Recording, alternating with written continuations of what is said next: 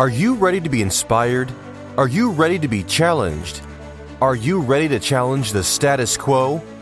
To challenge yourself to be better than yesterday, then step into the challenger with your host, Kimberly Matthews.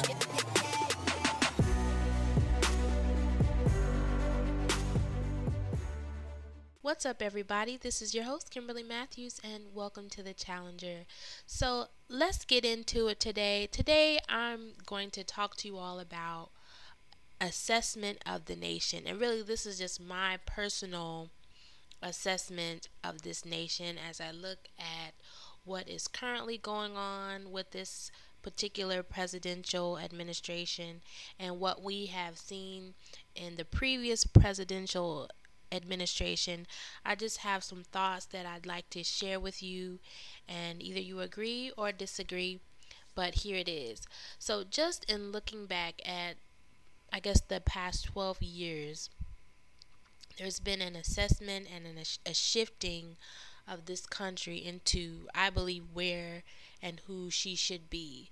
So, if we look back, first of all, at 2008, America recorded her first African American president, and this was a monumental occasion. This was a first. This was something that has not hadn't been done before, and so it was a, I believe, a shift in our trajectory as a nation. And so, whether you agreed or disagreed with the decisions made by this particular president, it is difficult to deny his intelligence and leadership ability. And I believe that most of us would agree that if he believed what we believe, supported what we supported, we wouldn't really have a problem putting him out to lead and to represent and to represent us. So you all know I I believe in a relationship with God. I believe that uh, and God meaning uh, representing as Christ in my life. And so, of course, there's a little bit of a, a spiritual aspect to this. So, I believe always that God is well aware of every situation going on. And so, if we look at this from a a biblical, spiritual, Christian um, point of view, we can say that God is this whole thing is really not a political thing at all because God is neither Republican or Democrat. He is a spirit and he is only about fulfilling purpose and he will use any person to fulfill purpose. So, in order to shift America back into her divine purpose, let's take a look at this assessment. So, if we begin with 2008, electing President Barack Obama, I see this as this particular administration offering hope, which is what he really came out with, leading with this idea of hope.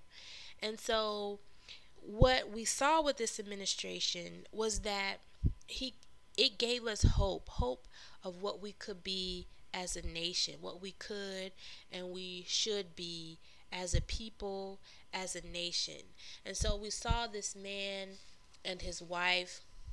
We saw her, um, who was just as fierce, just as intelligent as her husband, but she fully supported him and he fully supported her. It didn't appear that he felt slighted anyway by her intelligence and, and gave her every opportunity to shine.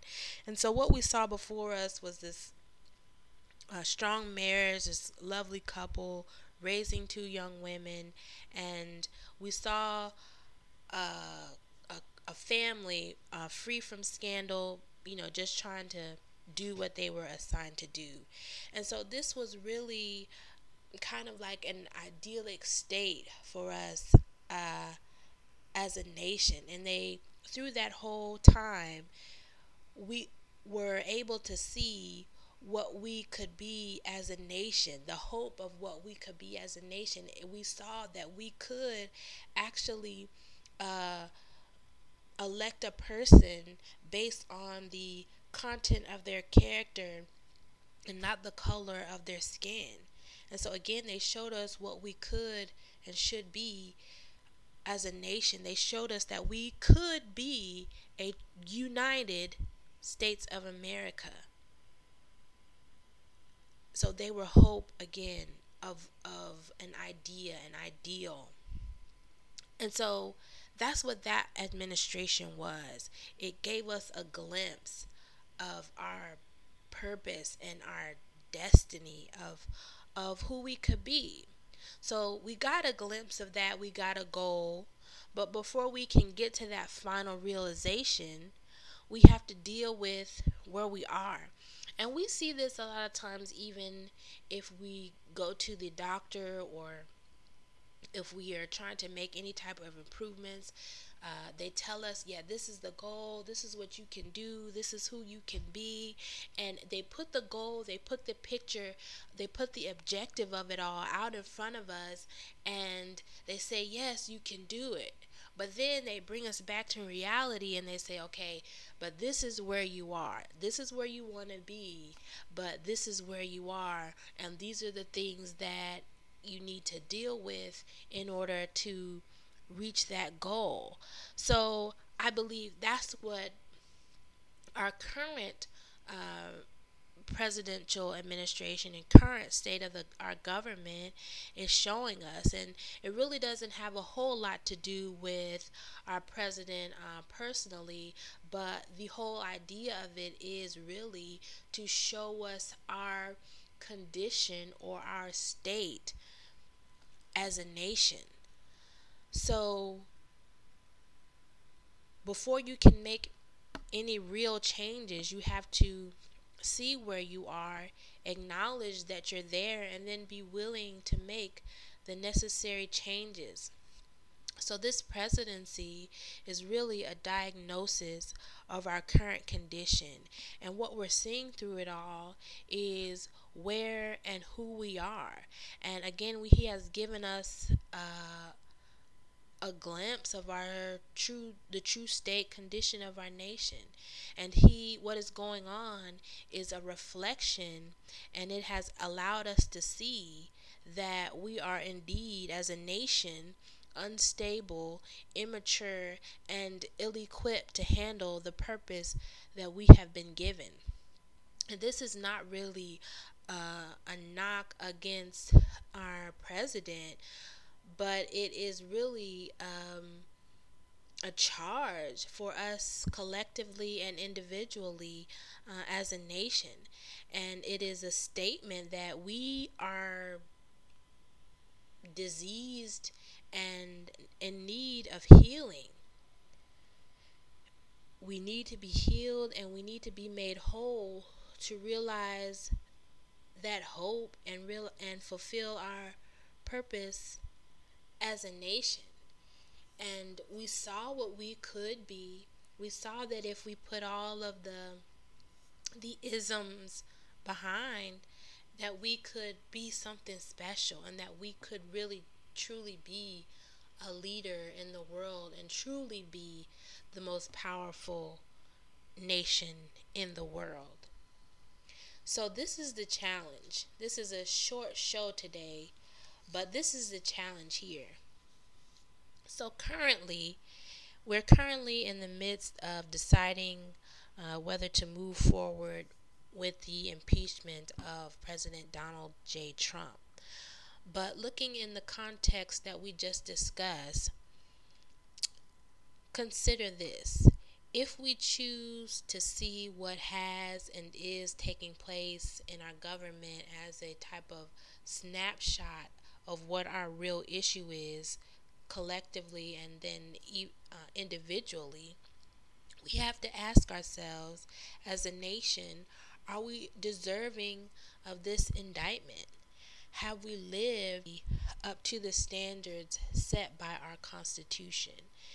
And if you think about it, if you can honestly answer this question, say, yes, I've lived up to the the standards set by our forefathers that we could that all men are created equal and that we can have these collective rights and that we can go out here and live peaceably with one another recognizing that we are all recognizing our differences, but not alienate, alienating or um, belittling others who are different or who, who may not believe exactly as we do.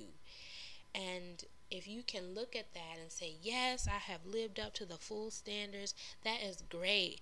And so then I say to you, How can you help others do the same? But if you answer this, if you ask yourself these questions and you assess yourself and you say, You know what? I recognize that I do have some biases, I may have some isms in certain areas and, and I want to do better, I want to be better, then that's great too. Honesty is great. And so, how are you willing to be the change? And all of us have biases and isms, I believe, in, in particular areas of our life.